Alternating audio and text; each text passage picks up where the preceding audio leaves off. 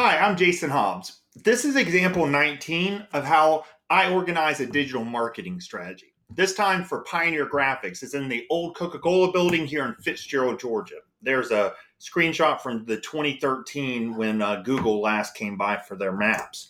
So, when I organize a digital marketing strategy, the first step is going to be research. And I start with the status quo snapshot. I want to understand where are we starting from along those lines, this is one of the first things that I do is I'm going to go Google it. So you can see that they show up at the top. That their Facebook page actually outranks them, but still, at least their web they do have a website and it is showing up up front, right? They have six Google reviews. That's good. Five of five on Facebook, three times. They definitely have some things going. I mean, they've been around since 1990. So some of the questions that I move through, as well as some of the reports that I do, are listed here but the point of all the research is to put together a SWOT chart, and that's strengths and weaknesses, opportunities and threats. And this is anytime that I organize a digital marketing strategy, I'm documenting it and I always see them as a living document. So the idea is that we're going to come back to it over time and update it. The goal of this strategy would be to build the digital brand of Pioneer Graphics. And the point of view would just be the same folks. I mean, people in Ben Hill County, Irwin County, and surrounding counties.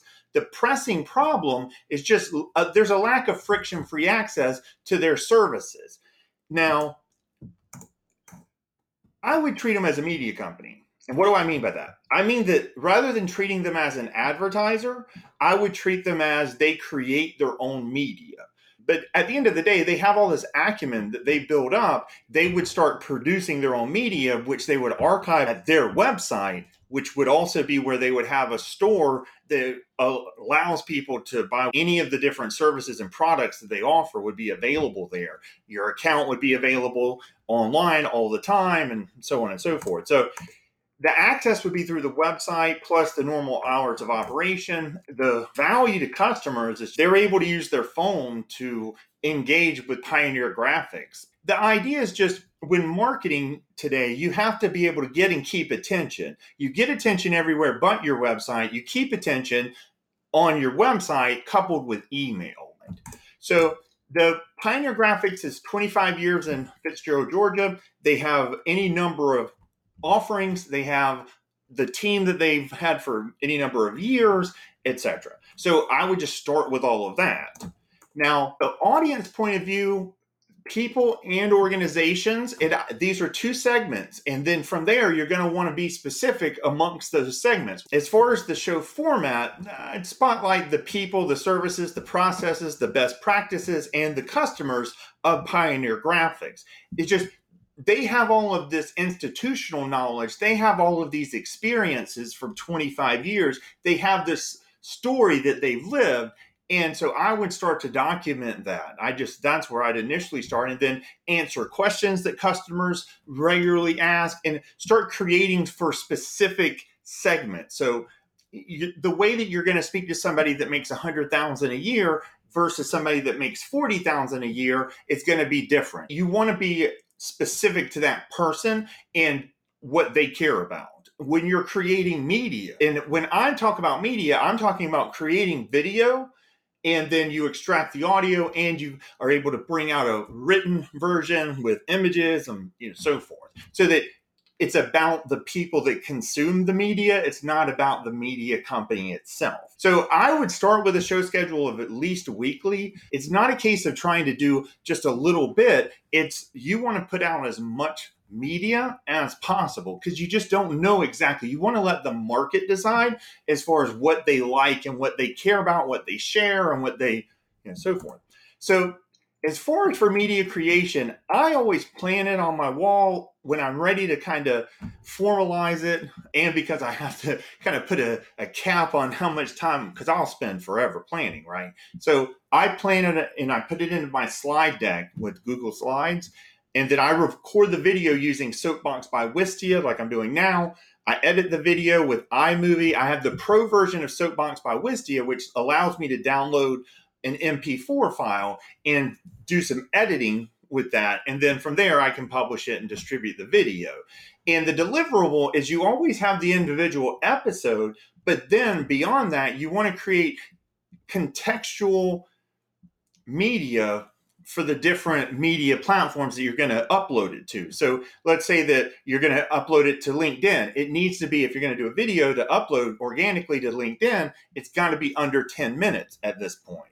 So if you want to put a video on Instagram, it needs to be vertical and it needs to be one minute. All the different places that you would put the media, you're going to want to do it natively. So those are additional deliverables for each of the individual episodes. Now, as far as distribution for video, I put it into Wistia when I'm going to embed it on the website. Otherwise, I upload natively everywhere. So Facebook brand page, YouTube page, or ch- YouTube channel, as well as LinkedIn and so forth. Audio, I just use anchor.fm. It's free and they push it to 10 different podcasting platforms for me automatically. As far as the written in images, that's just your website forward slash blog. So jasonhobbsllc.com forward slash blog is where you can find all of my media. And the strategy, the website is the foundation, the store. And I would be using the Genesis child theme Essence Pro. And the reason I do that is I like to keep it extremely simple.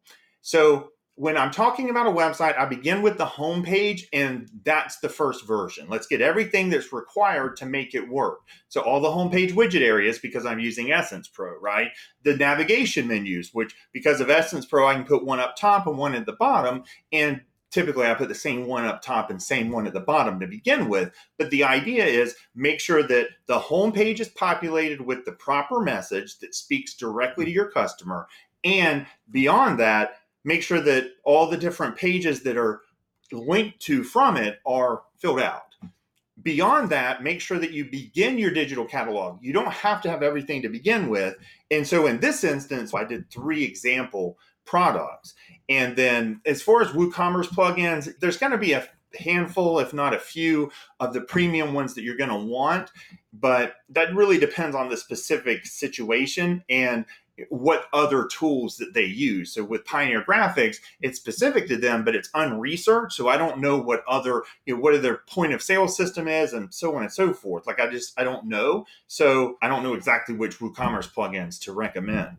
However, there's probably going to be some premium ones and some free ones typically. It's typically a mix.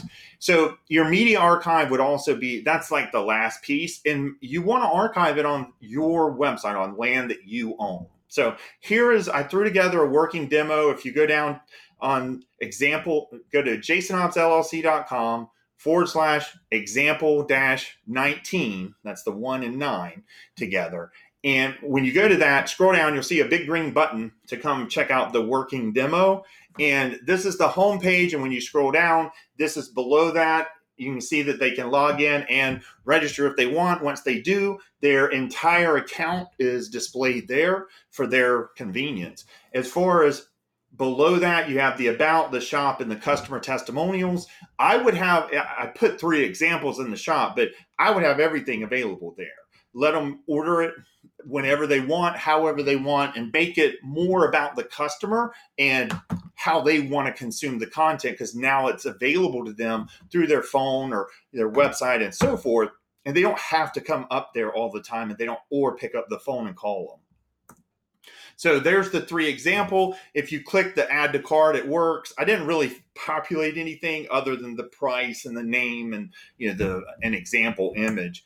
So, as far as the customer conversation, I'd be adding live chat and email. If you see here in the bottom right hand corner, that's for the Drift live chat, which also they provide the email. So, I'd be adding basically by adding Drift, you're adding live chat and email. And I would pipe everything in and so all the WooCommerce actions and just any interactions that that customer had with Pioneer Graphics, I would pump it all into the drift.com um, each customer has their own timeline. And so you pipe all that outside stuff in, in addition to the live chat and email that's already natively there. And it allows you to get to know people and then start to make contextual messages and offers and so forth uh, over time as you get to know people. So the fifth step is the campaigns and there's typically going to be multiple of each of the different categories. I have three categories that I focus on, and I'll show you an example of one of each. And the first one is get attention. So everywhere but the website, basically. So I would start with the origin story of Pioneer Graphics in the old Coca Cola building here in Fitzgerald, Georgia. How did they buy the place? What led them to decide to open up a graphics company in Fitzgerald?